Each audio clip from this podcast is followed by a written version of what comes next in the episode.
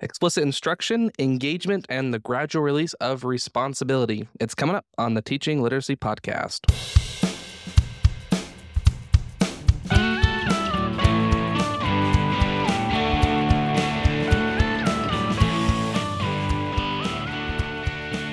Hello, and welcome to the Teaching Literacy Podcast. I am your host, Jake Downs, with Patrick Wells on the back end production. This is the show where we work to bridge literacy research into practice, and I'm very glad to have you with us for this episode. Whatever your uh, instructional or learning context, I hope you are doing well. I hope you are happy. I hope you are healthy. If this is your first time on the show and you enjoy what we talk about, I'd appreciate if you left a review on Apple Podcasts or wherever you receive this content. That will help others find the show. If this isn't your first time with us and you've been around a while, I would appreciate it if you share this episode with a friend or colleague that you feel may benefit. Again, the purpose of the show is working to bridge literacy research into practice. And we're doing that by talking with folks who are doing the research, who are publishing the papers, who have insight to the, the nuance of how this can be applied effectively in instructional contexts. I'm very excited about today's show. We're talking with Dr. Dana A. Robertson about explicit instruction, and he wrote a chapter entitled Explicit Instruction in the book Principles of Effective Literacy Instruction. We've had a couple other interviews uh, from that book. You can go back and listen to episode 27 that talked about teachers as lifelong learners with Dr. Julie Ankrum and Dr. Amy Morewood. And we also talked with Dr. Seth Parsons in episode 24 about the principles of effective literacy instruction. It's a great text, very teacher friendly. I recommend checking it out. And today we're talking with Dr. Dana Robertson about his chapter entitled Explicit Instruction. Dana A. Robertson is an associate professor at Virginia Tech School of Education, where he leads the reading and literacy education program. Dr. Robertson is a former classroom teacher, literacy specialist, and literacy coach, and his research focuses on classroom discourse and oral language comprehension instruction, reading and writing challenges, literacy coaching, and teacher professional learning. I'll also point out he has a recent edited volume entitled Innovations in Literacy Professional Learning Strengthening Equity, Access, and Sustainability, which he co edited with Leigh A. Hall and Cynthia H. Brock, that you may want to check out as well. Thank you again for being with us for this episode, and make sure after the conversation to stick around for Jake's take on the topic.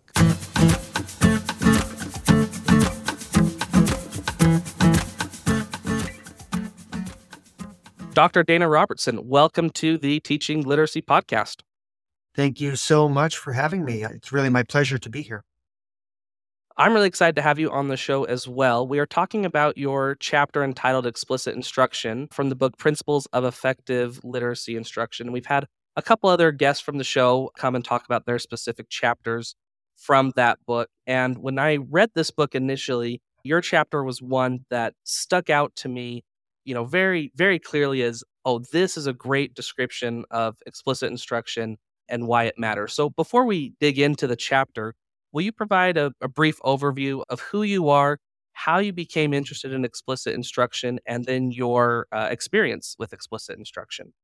I'll first start off by thanking you for that uh, wonderful recommendation for my chapter. It was a fun project to work on. My background is actually, uh, I started as a fifth grade teacher and then moved into the role of a literacy specialist and coach within two different elementary schools in a school district. And mm. maybe surprising or oddly enough, given some of the messaging that goes around about how we approach reading instruction, my initial encounters or interactions around explicit instruction started with Lucy Calkins. And it was attending those professional developments before there was any published curriculum that Teachers College had put out in terms of units of study or anything like that it was in those professional developments where she was actually talking about explicitly teaching strategies for writing and providing an architecture of what your mini lesson might look like. That's where I started to look at this idea around explicit instruction. Coinciding with that, when I was a fifth grade teacher, there was a day that I was teaching. Well, there was many days, but there was one day in particular Uh, that was kind of a, a transformational moment when I, it was early in my teaching career, my first year, and, and one of my lessons didn't go well. We know this happens with all teachers. Many of our lessons don't go as we intended them to go. But in my beginning teaching career, something didn't go well. And after the school day, um, I did what I normally did, which was go into the classroom next door where my mentor fifth grade teacher was working because I was lucky enough as a beginning first grade teacher to be paired with a mentor teacher that I was able to work with. And, you know, of course, I went in and I was saying, oh, that lesson didn't go very well. The students were doing this and the students didn't do this and the students didn't do this.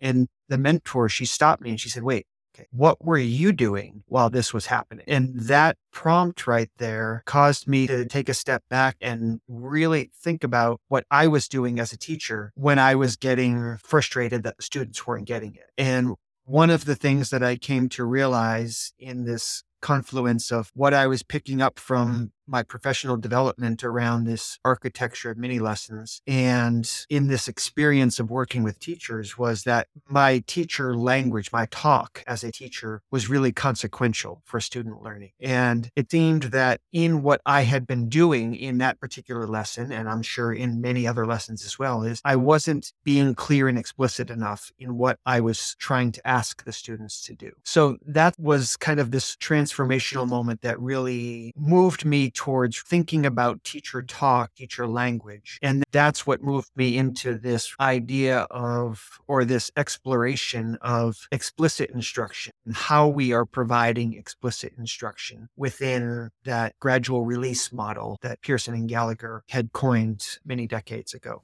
So that's where it started. And currently, right now, I've realized back then that the architecture of the mini lesson that Lucy provided was a good starting point, but it wasn't enough for me to really understand how to teach explicitly. So I started to explore this more around teacher talk and explicit explanations of comprehension strategies instruction. And that was what led into the dissertation focus that I was engaged in when I was completing my doctoral degree.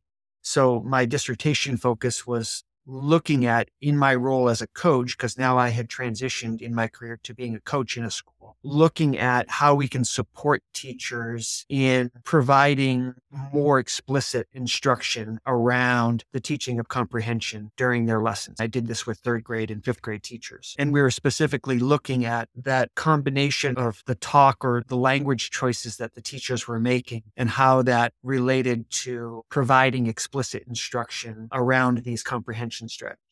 So that's where it started out. And then since that point, while I was completing the dissertation process in my PhD program, I started working as a coach in the university based reading and writing clinic for students that found reading and writing challenging. And of course, I realized that, especially for students that find reading and writing challenging, explicit instruction was essential. And then after that point, when I finished my program and moved into my first career, I had the opportunity to be a director of another university based reading clinic for reading and writing challenges and brought that experience and those ideas around really being explicit in instruction and intentional in our teacher language into the instruction that we were providing for these students that found reading and writing challenging.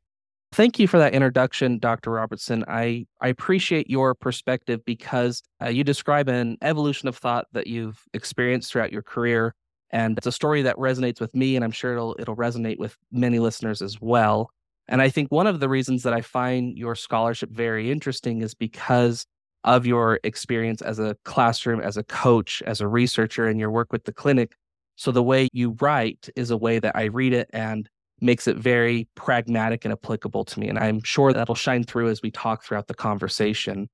First, let's frame a little bit about explicit instruction. Can you explain the concept of explicit instruction in the context of teaching reading and give some reasons why it's considered a high leverage approach for me, and I think for others as well, explicit mm-hmm. instruction essentially means that we're not leaving anything to chance for students. You know, we're not leaving kids to discover processes or discover knowledge. And I'm not saying there's no place for inquiry in the classroom. I absolutely believe that inquiry is an important part of classroom instruction that happens. And that is certainly the case for all students. But simply, kids need explanations and models sometimes some students more so than others. So explicit instruction provides those explanations and models for students in a way that allows those concepts those processes, that knowledge, whatever it happens to be that we are talking about explicitly, to come across more efficiently for students. So it's characterized in, in my eyes uh, by teachers' use of clear language that connects the strategies or the conceptual knowledge to students' real reading purposes. It provides explicit demonstration. It structures a series of scaffolds that guide and help students consolidate their application. And it also, very importantly, provides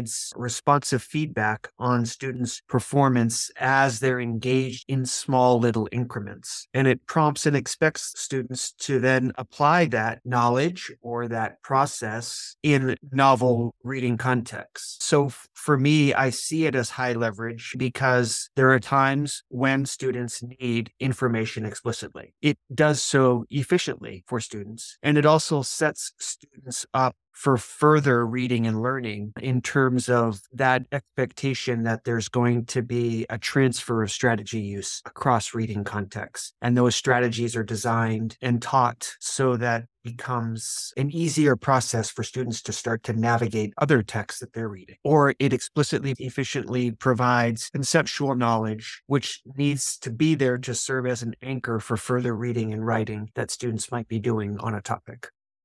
So I appreciate that notion of explicit instruction being intentional teaching, of knowing what the students need and and when they need it and being able to provide that for them in an efficient way in the service of helping them apply it in text or across text.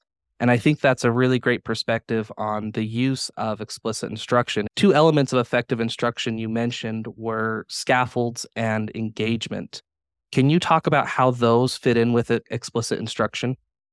Sure. The scaffolds, you know, the support that we provide for students as they're engaging in this instructional process. They're essential because they are the practice with feedback. And I just had mentioned that, you know, explaining and modeling is an important part of explicit instruction, but just explaining and modeling themselves are not enough. We can't just explain and model and then just expect students to have it. We need to provide practice for them. And we do that through the that we set up for students, which hopefully will provide small steps of application as students are starting to consolidate the knowledge or the processes that they're engaged with. So it's important that it's provided in small steps of application so that we're not taking too far of a leap and expecting students to be doing too much on their own. So, thus, those scaffolds optimize time on task for students to be actually engaged in reading because they then have tools to navigate that text more successfully. And they're only being asked to do it in small steps with very responsive feedback from me as the teacher or from whoever the teacher happens to be in how they are engaging in that process or how they are bringing that knowledge that they're learning about to bear in this new context that they're learning in.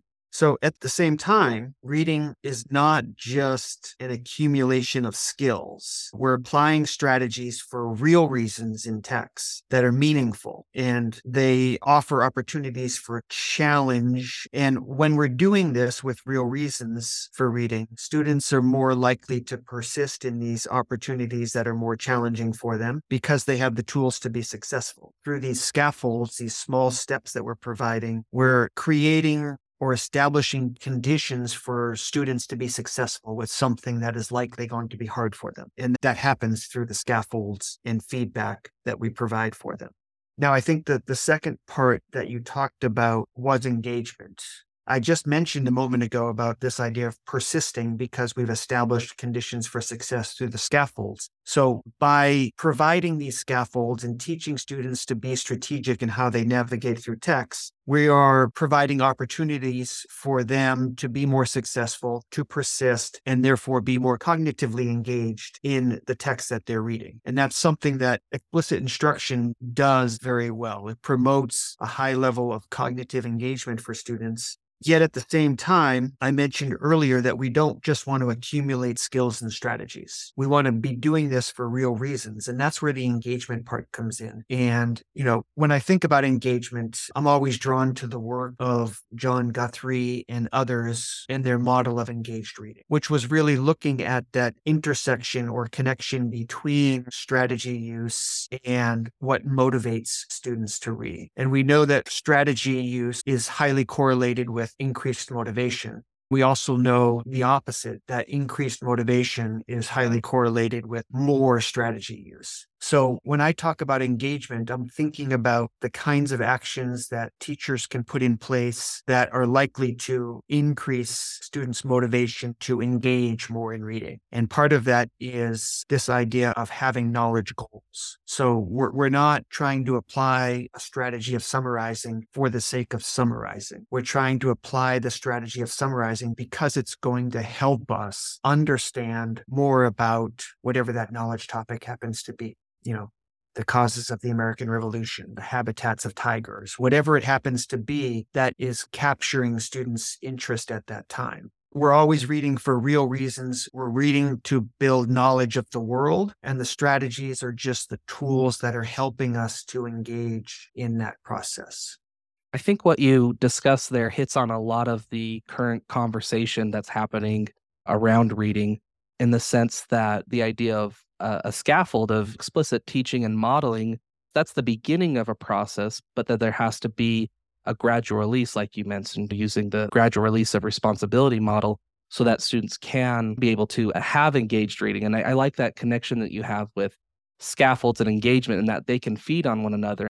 I tend to start with the ideas of engagement in mind. So for me, when I'm conceptualizing these two ideas, engagement comes first for me. And then I'm going to think about what strategies students may need to be more engaged in the content that they're learning. So explicit instruction is just one of the tools that we happen to use for certain students at certain times. It's not the only approach that we use to instruction in the classroom, but it reminded me of what you were just saying a moment ago of a conversation that I was having with David Pearson several months ago about this whole gradual release. It's been somewhat misunderstood as this I do, we do, you do process, which makes it a little bit more lockstep than it should be. But when that was originally conceptualized, that gradual release of responsibility, it was more of a heuristic of how you're thinking about instruction. And as you are in instruction, maybe you've started with an inquiry approach, and then you're seeing that certain students need something more explicit to be able to continue to be successfully engaged in that work. Or maybe you have this idea of this topic in mind that you're going to be exploring and you've done work to build interest and engagement for students. And you've decided that in order to successfully navigate this work, they're going to need this. So I'm going to provide it explicitly for them. I tend to start with the ideas of engagement first. And then from there, think responsively of the students who are in front of me and decide is it going to be beneficial for me to provide explicit instruction around some aspect of this so that they can be successful in building the knowledge that I want them to be able to build? I agree that the gradual release model is more than I do, we do, you do. I've been reading, it's a book from a few years ago, an edited volume uh, about gradual release, but that idea of it when it was initially conceived is how a task is being shared, you know, in the classroom, what proportion of the responsibility is the teacher's role and what proportion is the student's role. And that through that process of a teacher gradually reducing their responsibility as a student is able to gradually increase in their responsibility is the trade off that happens as part of that gradual release process. That explicit instruction is the far end of that curve of when the teacher has very, very high responsibility and the student is, is having very, very low responsibility. Students' capability or their proficiency should be the key fulcrum of where we're at in that task or, or role responsibility sharing. Right. And when we think about that, the explicit instruction can be this larger approach of me explaining and modeling and then providing the scaffold and all of that to be able to support students. But the explicit instruction also can show up just within the feedback that I provide to students based on how they've attempted to do something already. Or just stepping in to say, you know, this letter is the letter A. That's an explicit explanation that is following up from how students are engaging in the work that they're doing. Absolutely. Knowledge building is a very hot topic right now. And it, we've already touched a little bit on knowledge building, but how do you connect the relationship between explicit instruction and knowledge building? Well, I mean, I've just talked a little bit about starting with engagement and knowledge building first. I don't think there's anything that we're doing in the classroom, whether it's decoding work or fluency work or, you know, phonemic awareness, comprehension strategies, whatever it happens to be, is always done in service of helping students to build more knowledge of the world that's around them. So I don't think we should be doing anything in the classroom that becomes decontextualized from that too much. Maybe there's a little bit of decontextualized work, but we have to take the steps to bring it back to how this connects to real world reading, how this connects to real world writing, to real world building knowledge of the experiences in life that's around us. So there's different types of knowledge that I think that we can get when we are engaging in explicit instruction. The first is kind of a meta knowledge of reading processes. You know, if I'm going to be ex- providing explicit instruction around a comprehension strategy or a decoding strategy or something like that, I want to make sure that I'm providing for those students knowledge of what that strategy is, how you engage in that strategy. So that's, you know, declarative knowledge and procedural knowledge of how we do that but I also want to make sure I'm providing that knowledge about when and where that strategy should be part of their repertoire of the work that they're doing. So that more conditional knowledge so that students understand why they should be using this, how it's going to be helpful to them in different contexts, so that then they're more likely to engage in transferring that strategy from one context to another if they have that conditional knowledge. Yet, as I mentioned earlier, you know, explicitly teaching strategies alone does little to compensate for a lack of content knowledge for students. Like we can't just teach strategies and expect students to be skilled readers. You know, we need that content knowledge. And I, I tend to try to refer to it as content knowledge as opposed to background knowledge because when we're thinking about providing explicit explanations, sometimes we need to build knowledge for them. It's not knowledge that they already have in their background. That's only related to the experiences and they only get those experiences from what, you know, at least in a classroom setting, what I'm providing for them in terms of instructional context. So, you know, we can't compensate for a lack of content knowledge just by teaching strategies and skills alone. And the whole reason why we engage in strategic actions is to learn content. You know, that's the ultimate goal is developing more knowledge of the world. And I would argue also taking action in some way of that knowledge that you are developing about the world.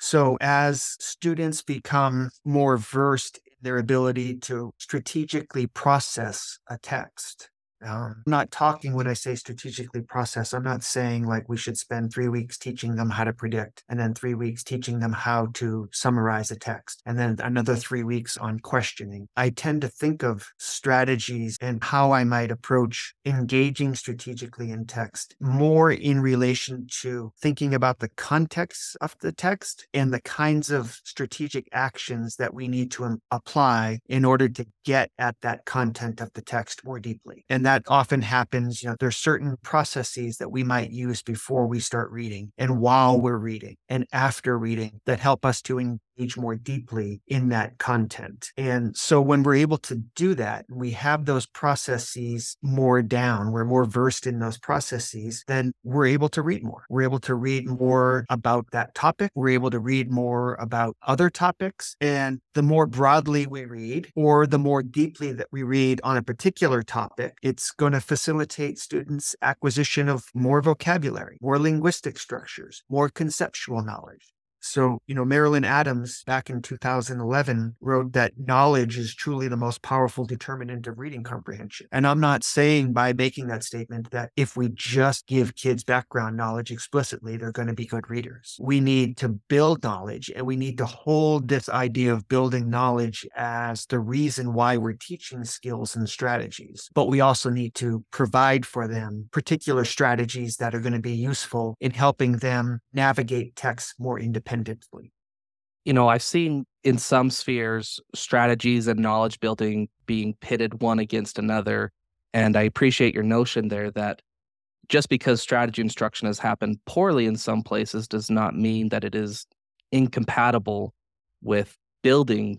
I want to shift gears a little bit and talk about teacher talk because this is one of the areas I find the most interesting when I think about a scaffold, I've become convinced, and your work has helped me become convinced that a huge part of the way that we scaffold instruction comes from teacher language and how a teacher is structuring the learning environment on what they are saying. And I think you break it down really nicely to help show how the way we talk is really how we scaffold our students. So, can you provide a little bit about why the language a teacher uses matter and then the different types of talk that a teacher engages in as different types of scaffolds in that gradual release or explicit instruction process? Earlier I talked about, you know, how I came to this notion or this area of inquiry around teachers talk back as a classroom teacher and then working in the clinical context and things like that. I really see teacher language as a untapped resource or underutilized resource for teachers that's really consequential. I mean, just in how we phrase a sentence can influence how students receive instruction in several different ways. Just including changing one word can change the perception that someone gets from what we have provided through our talk. And whether that be related to teaching a strategy explicitly or helping students feel more welcome and valued in the classroom, our language choices matter and they're consequential. So, the way that I've thought about this around explicit instruction and this is where it, it kind of built off of the work that I started and mentioned earlier around that architecture of the mini lesson that Lucy Calkins had first introduced me to back when. But then I said, well, it's not quite enough. I need to think about it more. So that architecture had like the started with the connection to previous work, and then it went into teach the strategy, and then it went into provide guided practice, which is loosely following that explicit framework structure. But when I was trying to think about this in relation to the work around engagement and establishing knowledge goals is very important for motivating students to read, but also getting them to be more cognitively engaged in that work because that's where they start to see real purpose in the reading work that they're doing. So, goal setting is a very important part of this work because it connects in with that engagement part, I think, you know, that motivation part. You're not summarizing because I'm asking you to summarize as the teacher. I'm going to make clear for you that we're summarizing because it's going to help us with this particular knowledge that we're trying to build. Um, and today getting into all of the work around you know interests in instruction but there's there's a whole realm of work that looks at the role that interest plays in students achievement and in students engagement and that's not saying that students should only do stuff that they're interested in but there's certain things that we can do as teachers to actually pique interest in students. So, with that in mind, the goal setting talk is very important because it establishes the purpose for what we're doing it's important that we be very clear in that goal setting talk so that students have an absolute understanding of here's why we're engaging in this strategy. And this is what's going to help us make sure that it's not strategy for strategy's sake. It's strategy in service of building knowledge about the world. And that's going to happen in the goal setting talk that we are providing for students. And then from there, in order for the explicit instruction to be explicit, to be a very efficient process, I need to explain explain and model. So this draws on the work that started back in, you know, whether it was the early somewhere around there that a lot of the cognitive psychologists and others were doing around explicit explanations of strategy use and explaining what a strategy is and how we use the strategies and that conditional knowledge of when and where we use the strategies. So that's where our talk around there becomes very important because we need to make sure that we're providing those types of knowledge for students. What is it? How do we do it? And when and why might we use this particular strategy? But I'm going to link that to the goals that we have established earlier. And then as part of that, then it becomes the model where I'm actually thinking aloud about how to engage in these procedures as we're moving through the process. But I think the part about the talk that is essential for me there is thinking more about uh, being very intentional in that I want to make sure that students are paying attention to certain things, like watch me when I do this, or I'm now going to show you how to do this. And I'm going to be very explicit in that language. But it also allows me to be cognizant of my pacing when I'm teaching, because I think if we're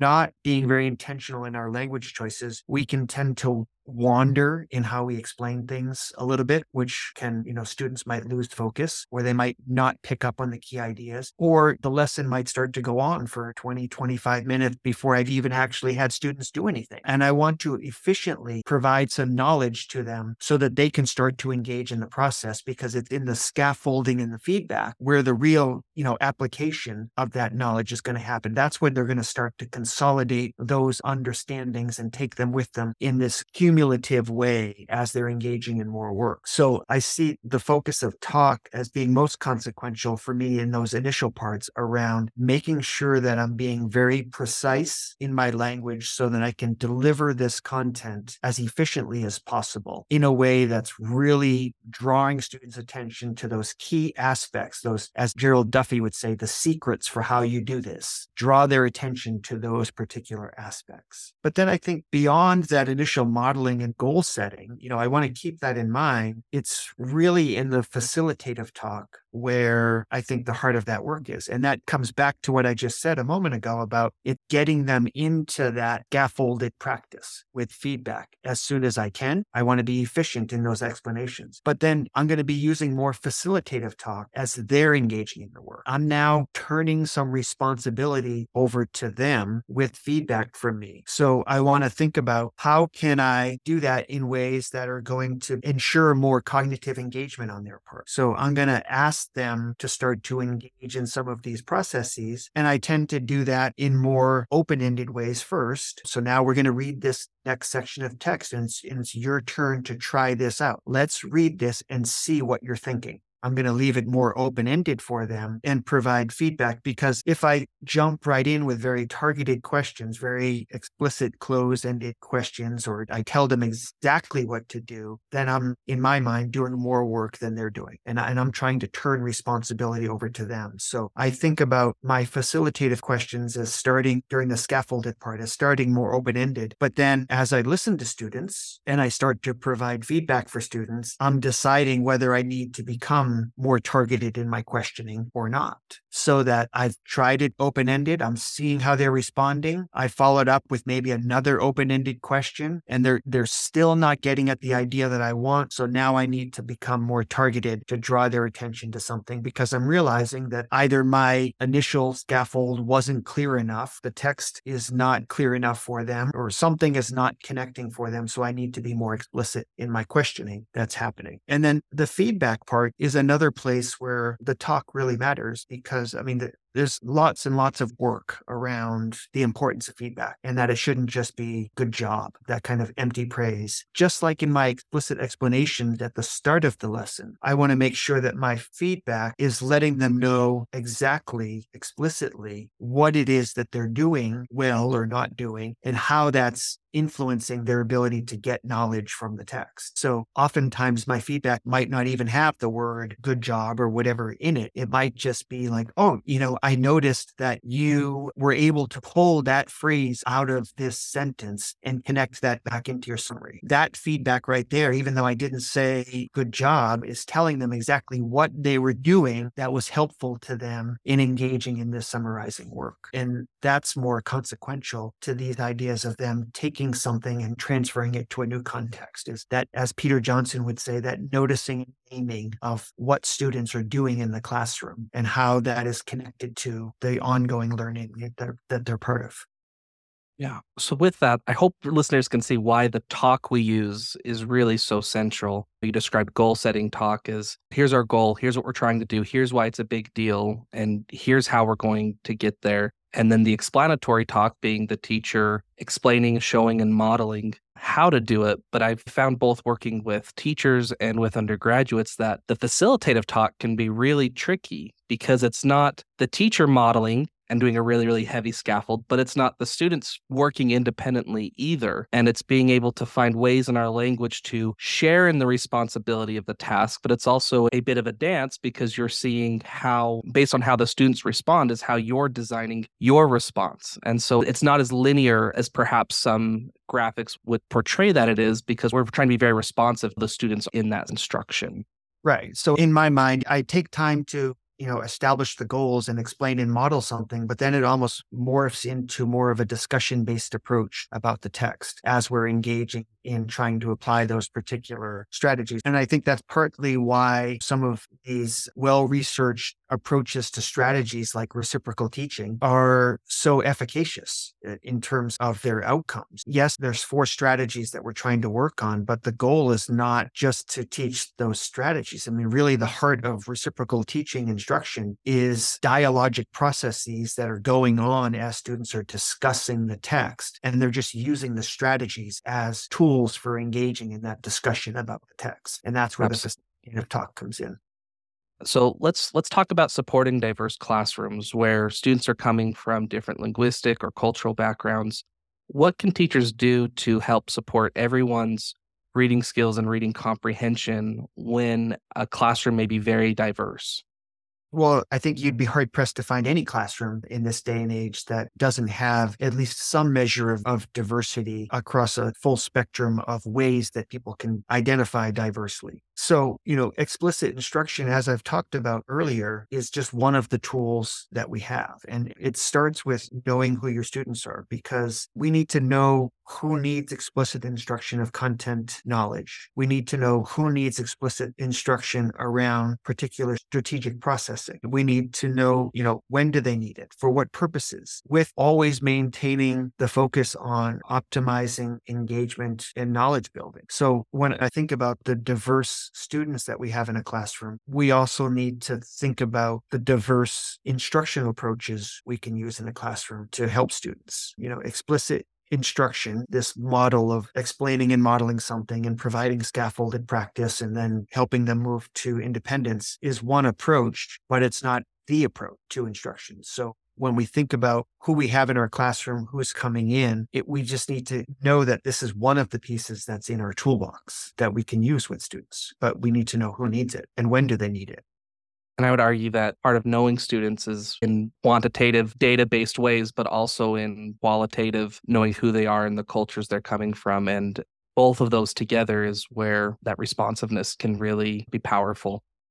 Right. And if we start with the ideas of engagement and, and, motivation in mind, and by saying I'm starting with that, I'm not saying that students are strongly motivated and engaged in reading before they're good at reading. You know, I'm not trying to make that argument. But even though we know that as readers become more skilled, they become more engaged, I still like to start with those ideas of drawing on students' experiences, drawing on the knowledge that they bring to the classroom, drawing on all of the students that are part of this classroom how do I need to think about my instruction to move these curricular goals forward in ways that are going to maintain and build on that engagement that they have with text, that's going to build on the funds of knowledge that students are bringing. And then within that, what are the ways that I need to get at this knowledge with students? One of those tools is providing instruction explicitly. Yeah, you know, absolutely. if I know that students are not coming in with the background knowledge that they need to be successful in this unit, I need to explicitly provide some background knowledge for them to be successful. But maybe not all the students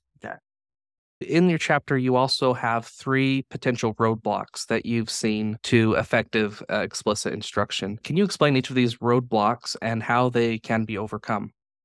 Sure. So the first one was related to strategy use in particular, because oftentimes when we think about explicit instruction, we think about explicitly teaching comprehension strategies. Even though we've today talked about explicit instruction can be around building content knowledge, you know, it can be around it. So even though we've said it can be around building content knowledge, the first roadblock is just this lack of awareness on teachers' parts. And I'm not saying this as a way to say that teachers are not good teachers or not skilled readers, but once we become more automatic in our reading, once we become a more skilled reader, we some how or sometimes lose that awareness of what are the strategic actions that we're engaging in because we've become so automatic or more automatic in how we are engaging in something. I think about this like driving a car. You know, driving a car is countless strategic actions all the time based on what's happening where I'm moving my vehicle and when I'm coming to red lights and what the cars around me and the people around me are doing and what the weather is. And there's all of these strategic actions that I need to be considering but sometimes I just end up on autopilot and I start driving somewhere where I wasn't even expecting to drive. And I'm like, how did I end up here? That's not where I was planning on going because I just got lost in the automaticity of the process of driving and, and wasn't deeply engaged in thinking about that work. So part of it is teachers need to, or more skilled readers need to kind of acquaint themselves with the awareness of what kinds of things that they do when their meaning breaks down, when they're trying to read a text. Because for the most part, you know, we engage in hmm. strategic actions more so when we know that content's going to be challenging or somehow our comprehension is breaking down in some way. So, what do we do when our meaning or our comprehension is breaking down in the text?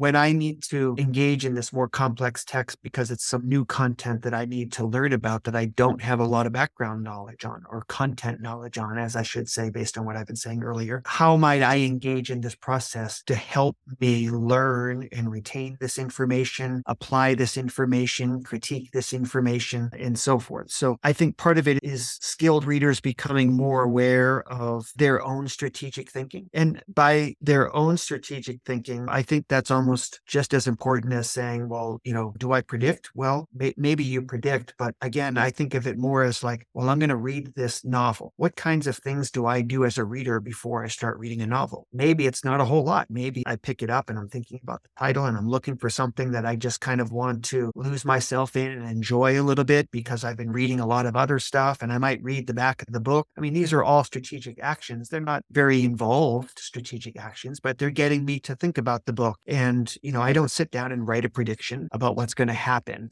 but I'm just trying to make myself aware again of how I approach different types of books. You know, what am I doing as I'm reading a book that's become more automatic. I'm likely flipping back through pages, reminding myself of something that happened earlier in the text, or, you know, I've read something and I need to go back and check on that information because I'm looking mm-hmm. for links and ideas. Those are the kinds of things that I'm thinking about readers becoming more aware of in their processing because those are the kinds of actions that keep readers focused on the content of the text, but are also consequential in really engaging in with that text that they're reading more deeply. Second roadblock, we've talked about this already, but strategies being seen as the end product of instruction. I'm teaching students how to infer for the sake of teaching them how to infer. And just that idea of, of always connecting it to knowledge. You know, it's the tool, the strategies that we're teaching them are tools for building knowledge through text. And if I'm not helping them make those links and see how inferring is helping them build knowledge from that text, then I haven't met the goal of teaching them how to infer in my mind. And then the third roadblock is one that we've also been talking about today, and that's the idea of fading too quickly. You know, we explain and we model. Sometimes what someone says as a model is actually an explanation. So there, there's that part of it too. Sometimes what they think is an explanation is actually just giving them directions for doing a task, which is different as well. So we explain and we model, but then we go right into expecting them to be able to do it independently you know, as you just mentioned a few minutes ago, with this big wide space that occurs between the initial explanation and modeling and the independent practice of when they're doing it really on their own. That middle space where all of that facilitative talk and that feedback is happening around their application of text is faded too quickly. And students aren't ready to do it independently yet we haven't provided sequential opportunities for engaging in this with feedback. And we have to keep in mind that as we are fading these opportunities, we, we may need to step back and become more explicit again, or we may not. It, it kind of depends on the context because there's interactions between how the students are engaging in a particular task with a particular text at a particular point in time. And they may be doing a wonderful job of making inferences about characters in a novel, but not being able to take this idea of how they're inferring information over to the informational text that they're reading, because that provides a different context, a different type of text, even though the strategy or strategic action is still inferring information. So we can't assume that when we slightly change the context, that performance is going to stay the same. I was just thinking about this actually the other day. I ride a mountain bike all the time And I've been really working on my skills and strategies of how I ride over roots and rocks when I'm climbing up. And I was riding this particular trail that I, I did like three times in a row, and I was getting over all of these roots and rocks, no problem. And it seemed to be working wonderfully. And then I changed the context slightly on the next ride, and I did it as it was starting to get dark. And all of those roots and rocks that I was able to get over just fine, I was stumbling over because the context had changed slightly. Even though I knew how to approach them, something was different. So it, it's the same kind of idea. We we have to always be ready to to say, okay, I'm changing the context. Do I need to re-explain something? Or as students are engaging in it in this new context, I have to be willing to step them back and say, let me show you how I do it in this context. And now let's practice again. So fading, fading too quickly, I think is one of the biggest roadblocks that we run into around explicit instruction. Yeah, I've described that with my undergraduates as, you know, just showing a kid, hey, this is how I'm going to do the doggy paddle. And then, okay, you're in the pool now. Good luck. Yeah. You know, that there, there needs to be some gradual release there. And, and to your first roadblock, I've noticed as I've gone through my doctoral training and now at the university that I've become more aware of what I'm doing when I read. And something I just like to pay attention to now is really complex syntax. So when there's multiple nouns and verbs happening within a sentence or within a couple sentences, and I, I think it's given me an appreciation of when we are reading text, there's a lot that our brain is keeping track of, and there's a lot that the brain has to prune out in order for the big ideas to really float to the top. And so being able to, you know, whether we're talking about syntax or whether we're talking about making inferences, being able to unlock that for our students, not having comprehension or any reading aspect of reading be this black box, but having it be transparent that that's our role as the teacher in the classroom, as the most proficient reader in the classroom, to be able to show what we do, what makes us skilled, and being able to uh, impart that to our students through explicit instruction, I think is really powerful. Yeah. And that's kind of the apprentice approach to teaching and it's also the idea, because you mentioned, you know, when I'm reading these more challenging texts or these more complex texts and looking at syntax, I mean, those are the contexts when using strategies is warranted. If a kid are reading books, then they are able to read without very much teacher help at all, and, and they're getting the ideas. They don't need to slow down and apply prediction and, and inference strategies because there, there's no, as David Pearson would say, there's no clunks that are happening there. It's just all clicking for them. So we need to think about what do we do when we are approaching a text where there's going to be clunks. That's when we have to be really cognizant of how we are strategically processing through that content. And we need to be able to point out these difficult parts for students and, and how we can work through them. We've covered a lot of ground and I appreciate your insight on the topic. Do you have any final considerations on explicit instruction? That it's uh, very hard to do well, but with the importance of talk, teacher's talk, that is. I think there's two parts to it that are really important to help students. teachers engage in it more effectively. And, and one is opportunities for reflection.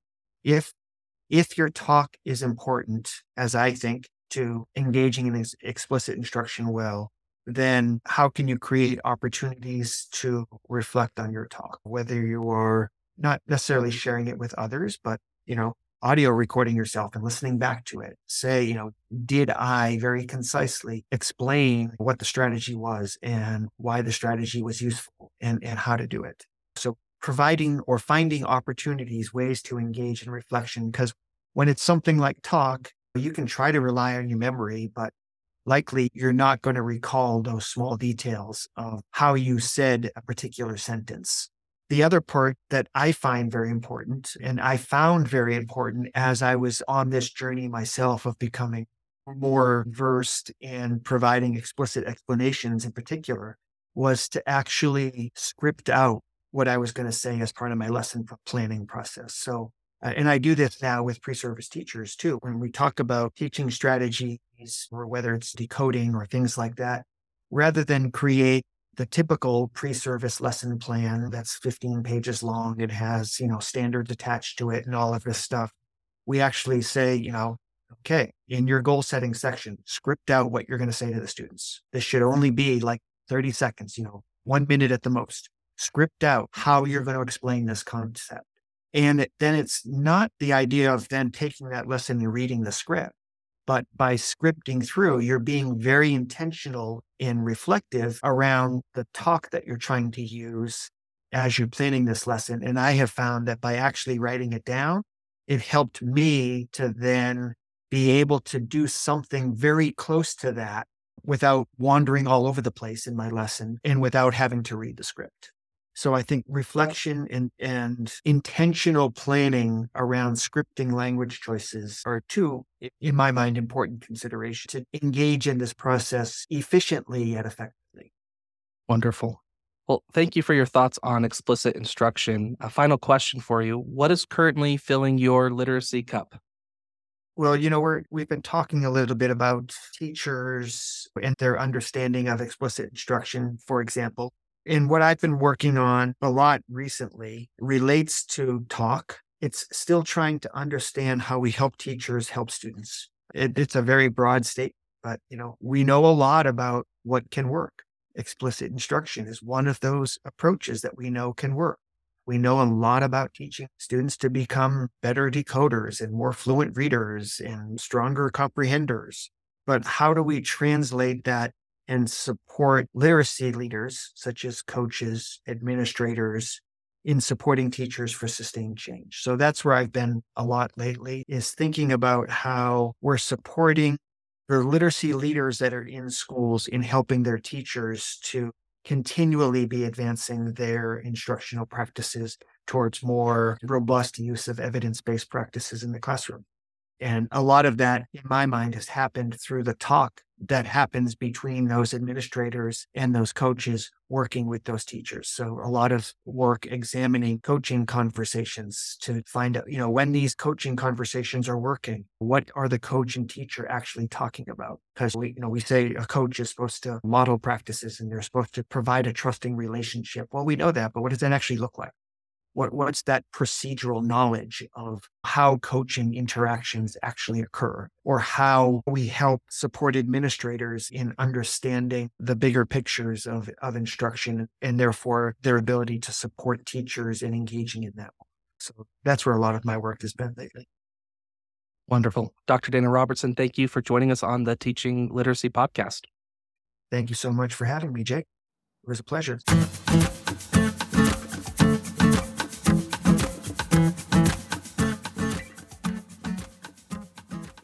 A great big thank you to Dr. Robertson for joining us on the show.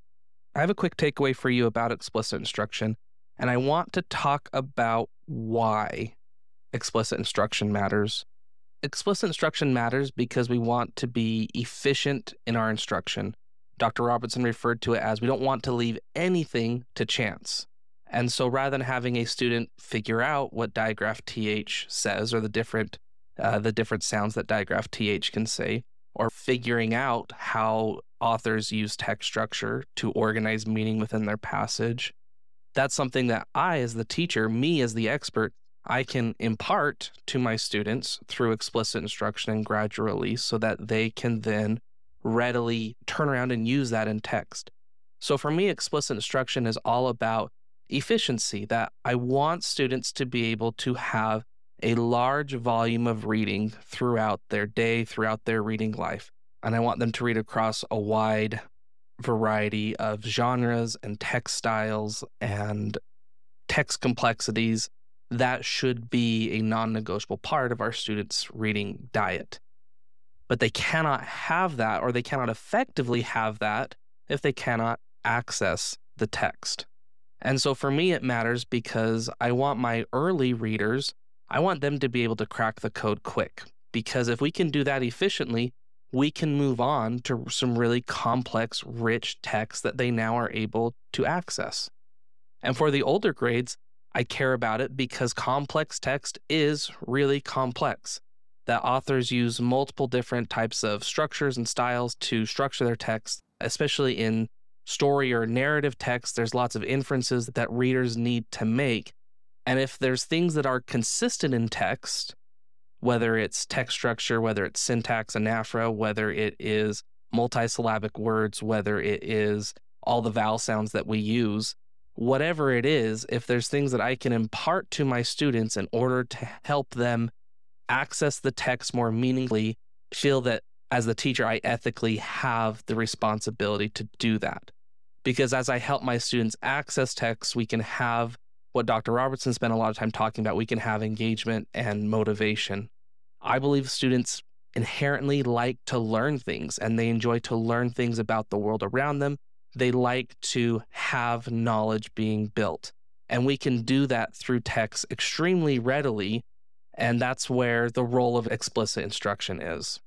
So for me, that's what explicit instruction is about. It's about effectively helping students access text, but it is a means to an end and not necessarily the end in and of itself. Alrighty, that is all that I have for you today. If you enjoyed this episode, please share it with a colleague. This is Jake with the Teaching Literacy Podcast. Until next time, let's work together to make reading and writing instruction even better.